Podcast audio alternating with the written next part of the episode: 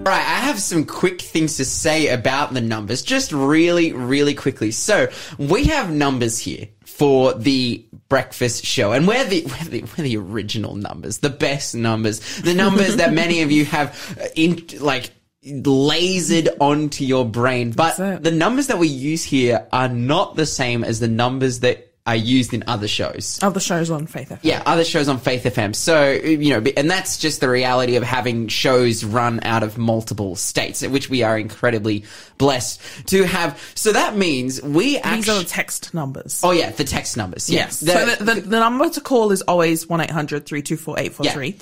But Yeah. the text number the text numbers are different. varies on the different shows. And so that often means there's sometimes awkward situations where people will text us in. They're like, "Hey, can we win the quiz for the drive show?" And our producer Shell's like, "I don't know what you're talking about because she doesn't produce the drive show. The drive show runs from elsewhere." But that means, uh, you know, if you want to know what the text numbers are, of course they'll be announced on the show. But also remember that you can head over to the website faithfm.com.au and you can find the text numbers there easily, and you can win your prizes, have your say. Just get in with any information that you uh, want to get in with. All right, we have a few text messages here. Speak of it.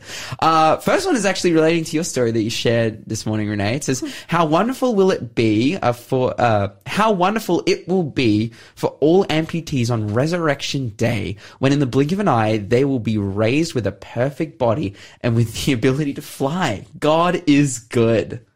How epic! Yeah. we're gonna be right. You know, I I'm I'm a bit like if I die before Jesus comes back, I'm a bit like, hmm, how do I want to go? Because what what like how do I how do I want my my remains to be dealt with?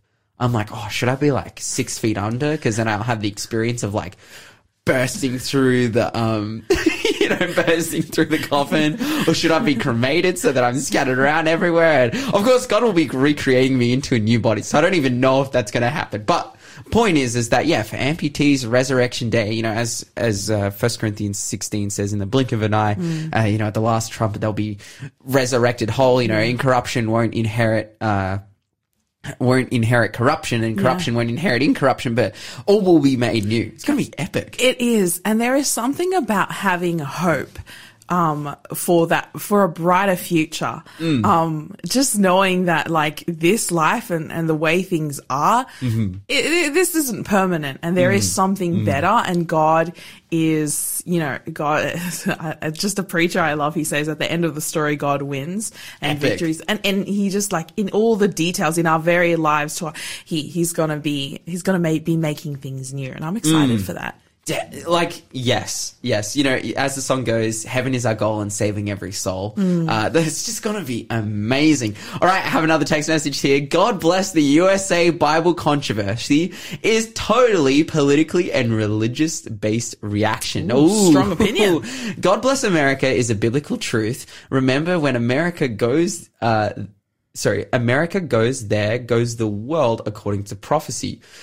Another sign that we live in the last days. Did you not see the footage in the riot in Washington uh, with four black vans with police escorts carrying dozens of Antifa supporters into Congress to cause trouble? What, what we see on the news is what is called propaganda. Heavy stuff there. I will definitely say, like, Yeah.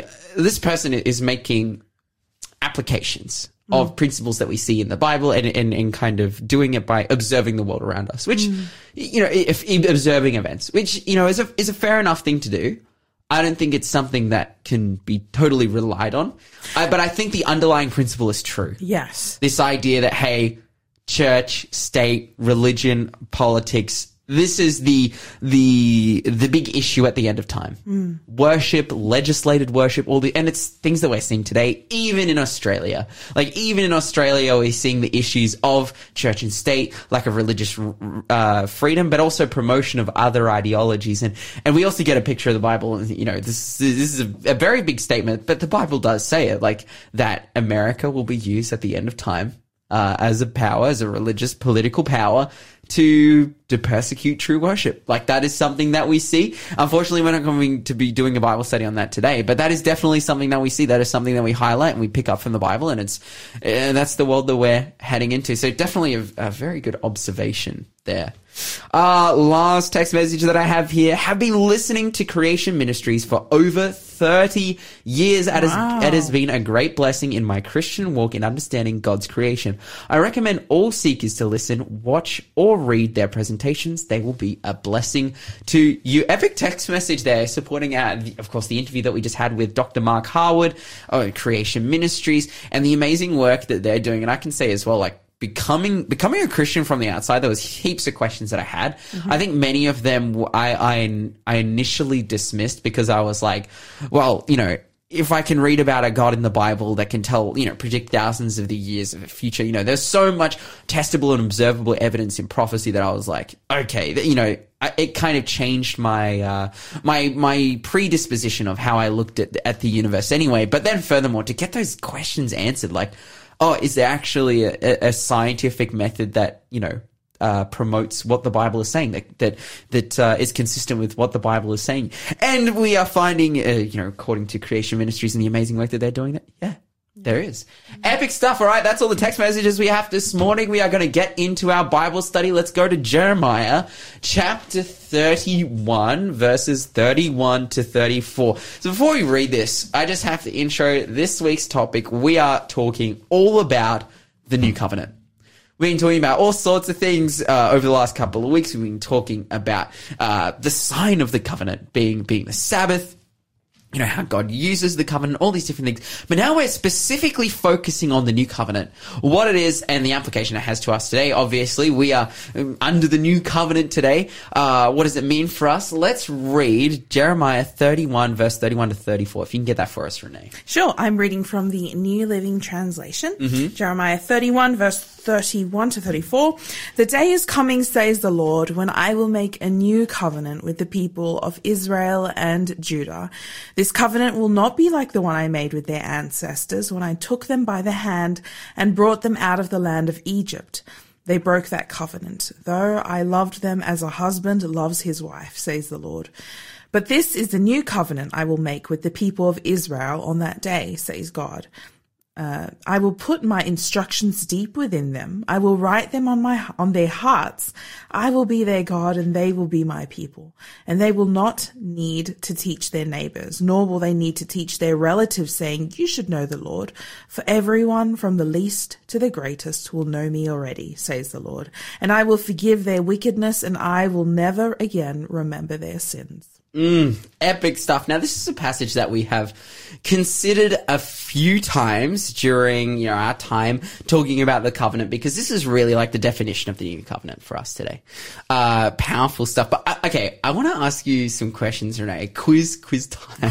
Quiz Oh, time. don't you love that? okay, quiz. All right. So the first question, uh, like. I have here, I want to ask about the old covenant and the new covenant. Uh, first question, who instigates those covenants? I think God. Yeah. Right? Who instigates the covenants? God. Very clear here. It's the Lord who comes forth. You're listening to Faith FM, positively different radio. You know, you see in verse 31, the, the when he, the, the phrase, when I will make. When I will make a new covenant. The behold the days are coming when I will make. God is the one coming forth. He is instigating this covenant. He also instigates the old covenant as well. Yeah. Is God who comes forth to the people and he says, you know, I've saved you from the land of Egypt. Uh, but okay, next question I have for you, Renee. What, what law is being talked about here? It says he's going to write the laws on their heart. What, what are we talking about here? I. Ooh, okay. Which I'm going to write, put my instructions deep with them. I will write them on their hearts. Um, uh, I think, okay, I'm going to go with the easy answer, like the Ten Commandments. Yeah.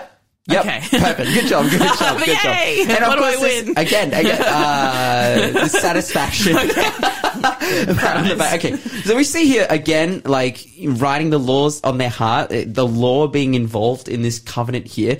This was also, you know, involved in the old covenant as well. God's laws, the Ten Commandments. Next verse we have here, ver, uh, sorry, not, not, not ne- ne- next. Ooh. Not next verse. It is definitely a Monday morning. Not next verse. Next uh, question we have here: Which verses uh, or which statements in here, um, you know, show us what God wants from His people? Um, it, I think verse 34 would say, um, what he wants from them is that they know him. He mm. wants them all to know him though, mm. um, because he says that they will not need to teach their neighbors or teach their mm-hmm. relatives saying you need to know God. He says they will know me already. Mm. They will know him.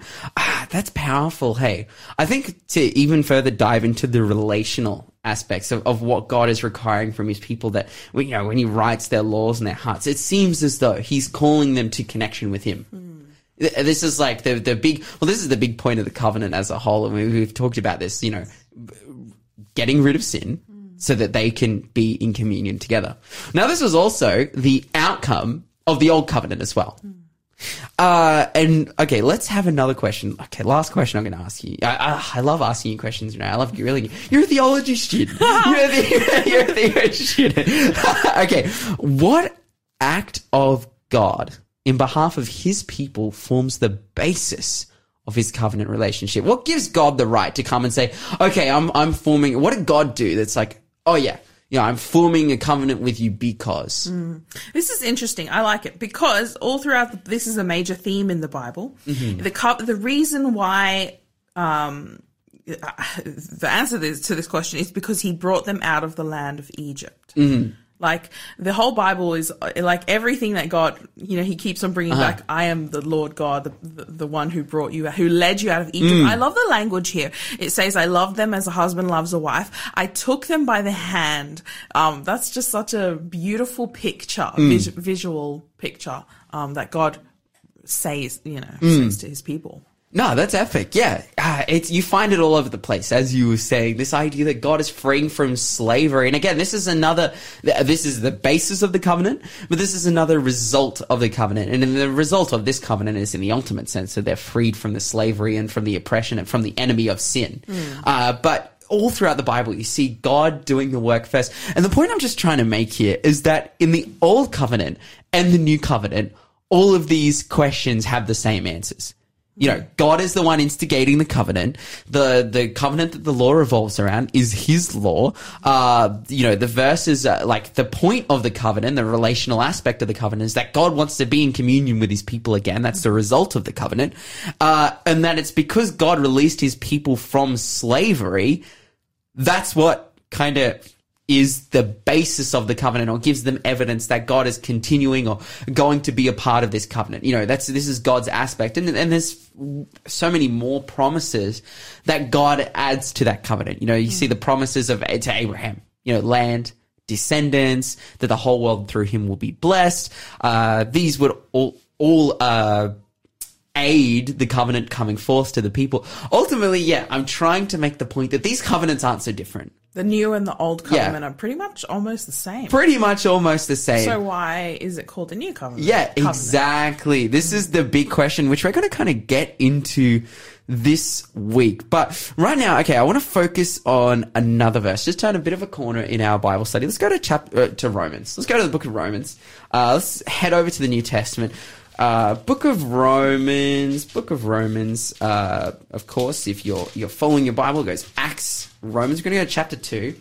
Man, you're so fast. I'm really slow at turning Bible pages. I don't know. I don't know what it is. I get scared that I'm gonna I'm gonna jump it. Whereas I've seen some people they're just like bam ninjas, bro. All right, uh, let's let's start in Romans two. Let's let's go like verse one to three. You may think that you can condemn such people, but you are just as bad. You have no excuse. When you say they are wicked and should be punished, you are condemning yourself, for it is for you who judge others do the very same things, and we know that God in his justice will punish anyone who does such things. Since you judge others for doing these things, why do you think you can avoid God's judgment when you do the same things? Mm. Okay, this is a very heavy, uh, very heavy verse. It's like, why are you condemning others? Because you're doing the same thing. Uh-huh. Hypocrites. and you will be condemned. Like, and then furthermore, you will be condemned. I also want to make the point here that that the new covenant, because this is the this is the book of Romans. Like this is the book that Paul is writing to the Gentile world. Like in its, you know, he's ta- he. There are very much themes throughout here that are very Jewish, and he's explaining to them, oh, how how Gentiles and now spiritual Jews and all these different things. But this is very new covenant centric. Like this isn't like in the Old Testament, and people would like to read this and say this, oh, this judgment and justice. This is very Old Testament. No. no this is like No, you're right. this is the Romans Because he's is- writing to the Church of Rome, which is composed of Jewish Jews and Rome, and Romans. Gentiles, like the, Gentiles. the center of the Gentile Yes. world. That's who he's writing Yeah. to, and he's like, "Oh, and you'll be judged." Yeah. it's, this is like, and this is what we see as the the other side of the covenant. You know, what the result of not keeping the covenant, Mm. um, the result of not being a part of the covenant is the same. This is the next point I wanted to make again. It's very, very similar. Uh, you don't see because because again, people love to make the point. Oh, law and grace. Yeah, first covenant, that's all about law, judgment. You don't keep the law, you judge. New covenant, it's grace, it's love. No, I'm gonna, I'm gonna say that well, love was the basis for both covenants because God had brought His people out of the land of Egypt. He had freed them from slavery. He is loving them. He is blessing them. He is, you know, providing for them in every single way. Um, but the opposite, you know, the, the, the result of not following that covenant, of not upholding that agreement, is what we see here in, in Romans chapter 2, both in the Old Covenant and in the New Covenant. It's judgment, it's justice, and it's, you know, ultimate and certain death and destruction. Yeah, there's justice and there's mercy, which works hand in hand Mm-hmm. together. Um, so yeah, while there is justice and destruction, there is also restoration at, in Mm. the same time, in the same breath. So yeah, I agree. 100%. Let's skip down to Romans chapter 2. Let's read from verse 12. Let's read a couple verses there to, uh, to get more of an idea of how this works. So let's read like 12 to basically, yeah, 12 to, to 16. When the Gentiles sin, they will be destroyed, even though they had never uh, had God's written law. And Jews who do have God's law will be judged by the law when they fail to obey it. For merely listening to the law doesn't make us right with God. It is obeying the law that makes us right in His sight. Even Gentiles who do not have God's written law show that they know His law when they instinctively obey it, even without even ha- uh, having heard it. They demonstrate that God's law is written in their hearts, for their own conscience and thoughts either accuse them or tell them that they are doing right. And this is the message I proclaim, that the day is coming when God, through Christ Jesus, will judge everyone's secret life. I okay, I love this passage. I, I was just actually, I, you know, I read this before the show, and I'm like, oh, this would be great to put in the show. But now I'm like, I'm listening to it, I'm like, there's some amazing things that the Bible is saying here. Mm. Okay, on first glance, people would, you know, and, and this gets brought up by non-religious people all the time, kind of people who are anti to Christianity. Like, how can God judge people who don't know Him? What are you saying that a man living in the mountains in Tibet who doesn't know God has never heard the name of Jesus is going to end up in hell because he doesn't proclaim that God is good? And God here is making provision for all these people. This also shows us of, of you know, the living God that we believe in. You know, we don't believe in a deistic God, a faraway God. You know, we're, we're quickly running out of time here. I'm going to talk about this after the song break. But this really shows us how God is involved in our lives personally and in the world. You're listening to the Breakfast Show podcast on Faith FM. Positively different. Awesome stuff. Let's get back into our Bible study. Can you read for us verse 12 again? Yes, so Romans 2 verse 12. And it says, When the Gentiles sin, they will be destroyed, even though they never had God's written law. And the Jews who do have God's law will be judged by that law when they fail to obey it. Uh, my Bible translation here, New King James, I love, it's very poetic. It says, For as many as have sinned without the law will also perish without the law. And as many as have sinned with the law will be judged by the law. Now it uses the word perish in my Bible, but it, it stipulates in, in the NLT that you have in front of you. It, like, as the NLT does, it gives, it, you know, gives a bit more of an in-depth insight of every verse you're reading. It's, it's doing a thought for thought translation. It's correctly translating that verse and saying that when it's, when my Bible says they perish without the law, it's that they're perishing ultimately that they're judged ultimately without the law. And now people would say like, "Oh, wait, how how is that fair? Like how how do some people perish without the law, some people perish with the law?" And furthermore, doesn't the Bible say that if you're ignorant of the law, then you know you are not. Uh, you know, sin. You can sin in ignorance, and it's okay. Essentially, like if you if the God is very clear, like sin in ignorance is not sin. You know, uh, in in an ultimate sense, like if you are ignorant that something is sin, that is, is not sin. But it makes this point here, like no, if you perish without the law, like you, you are judged without the law. If you perish with the law, you're judged with the law. Everyone comes before judgment. It makes the point that those who have the law of God, you know, those who have the law of God, uh, who have been exposed to the law of God, who have been exposed to God, who, who, uh, you know, they've heard it, they've believed it, they're judged by it. Yes. Um, So, uh, because in verse 15, though, it says that they demonstrate that God's law is written on their hearts. Like, we all have Mm-hmm. a conscience. We all know that 100%. stealing is wrong, lying is Yes. wrong, killing people is wrong. We all know that. We have that, Yep. that conscience within our soul, uh, within our heart, sorry. Um, so, yeah, I, I like that God has put that in our, in our Yes. in everyone. Like, we have his, this, his law in a, But he, yeah, he makes provision for everyone to be judged fairly. And that's because, like, okay, the law can be placed within our hearts, and we can be informed of the law. Like, like uh, as Paul says, you know, I wouldn't w- know what covetousness was without the law of God. Yet there's this reality that God writes the law on our hearts, and I think this is how how this works: is that God reveals the law to us, but then He does a work of working in our hearts and helping us to be able to abide by it. And I think for secular people, you know, let's bring up the story of the man who lives in the mountains and has never heard of the name of Jesus. But he lives in a country that has laws. And one of those laws would be to not steal, which is very much a biblical idea. It's part of the Ten Commandments. Another one of the laws of the country lives in is to not murder. Again, another biblical idea, very much a part of the of the of the law of God, of the covenant. You know, uh, these kinds of things that when we are like before I was a Christian, I, it was made very clear to me that stealing is wrong. It was made very clear to me that murder is wrong, and because of that, you know, as it's a godly ideal, and I understand it, and my conscience conscience is pricked um, that okay, this is an, a wrong thing to do. This is morally wrong. Then God fully has the right to judge me on it yeah. just like just like uh, God has the right to judge those who have heard the law and disobey it. And as we read before at the start of uh, Romans chapter two, um, as we read at the start of Romans chapter two, uh, where we saw that God does judge. God does judge according to the law. The outcome of not being a part of the covenant, of not keeping the covenant, is judgment and perishing and death. Uh, these are things that we're going to kind of get into over the next couple of days. But I want to kind of close out a Bible study with this idea that just as much as the Gentiles and and those who don't know God and also those who do know God are judged with and without the law, I believe that God makes provision for all of them to be saved too. Hmm. Just like the Tibetan man is up in the hills and he, you know, has never heard the name of Jesus, he never has the opportunity to repent. God sees his situation and makes provision for him.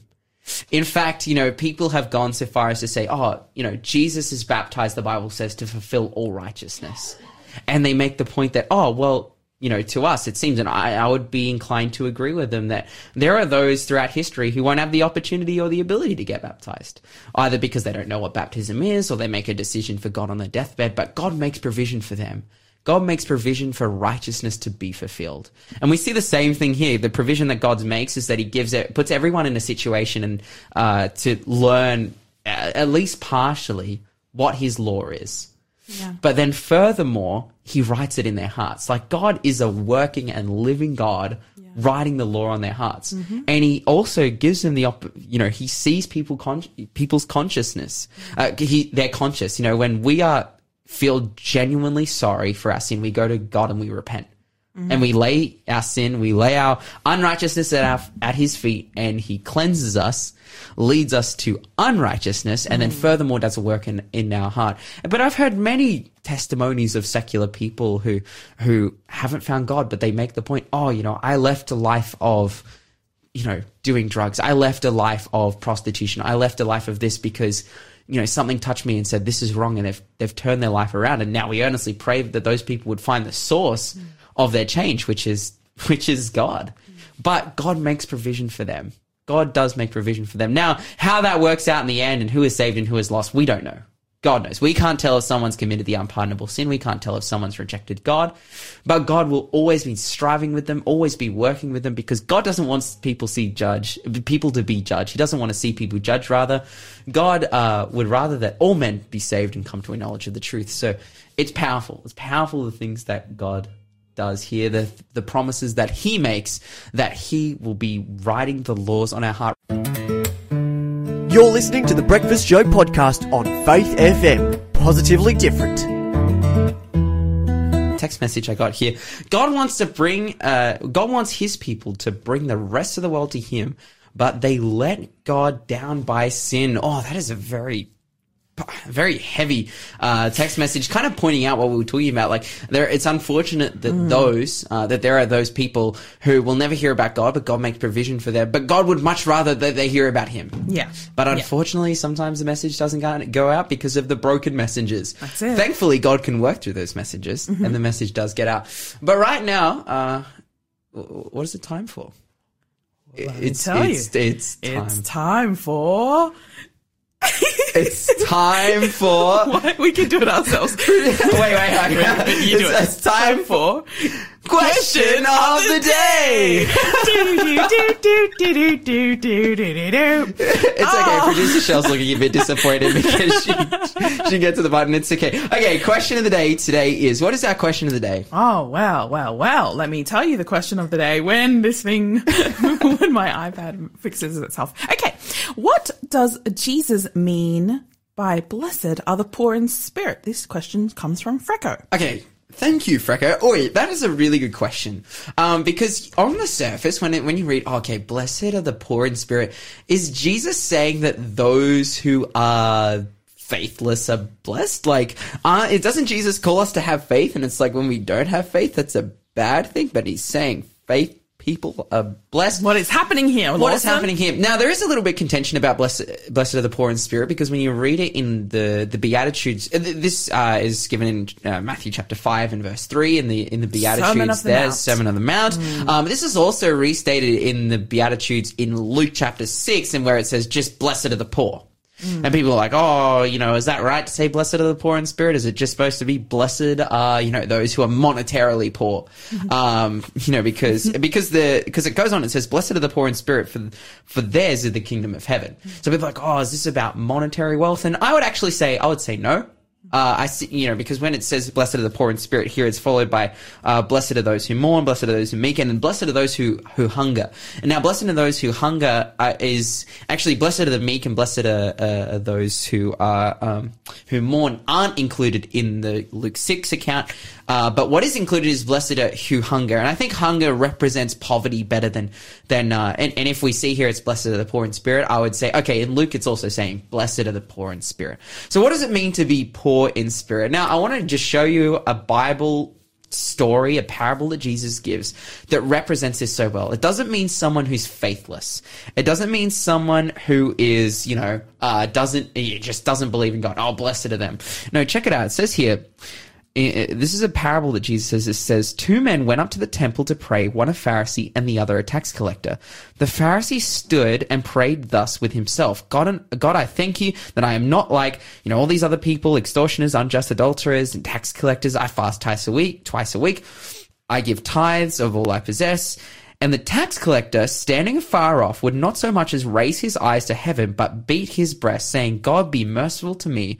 I am a sinner. And Jesus says, I tell you, this man went down into his house justified rather than the other. The the tax collector was more justified than the um than the Pharisee. And I believe the reason is, and this is all relates back to blessed are the poor, is when we recognize our poor spiritual state, that we mm. need Jesus. Yeah. That is when God can work in our life and bless us and we can inherit the kingdom of heaven because we fall at his feet. We come to him and we say, Lord, we are poor in spirit. We need you, just as the tax collector did here. So yeah, powerful stuff. Thank you for mm. listening to Question of the Day. We're going Thanks for being a part of the Faith FM family. Join our community on Facebook or get in touch at 1 800 Faith FM.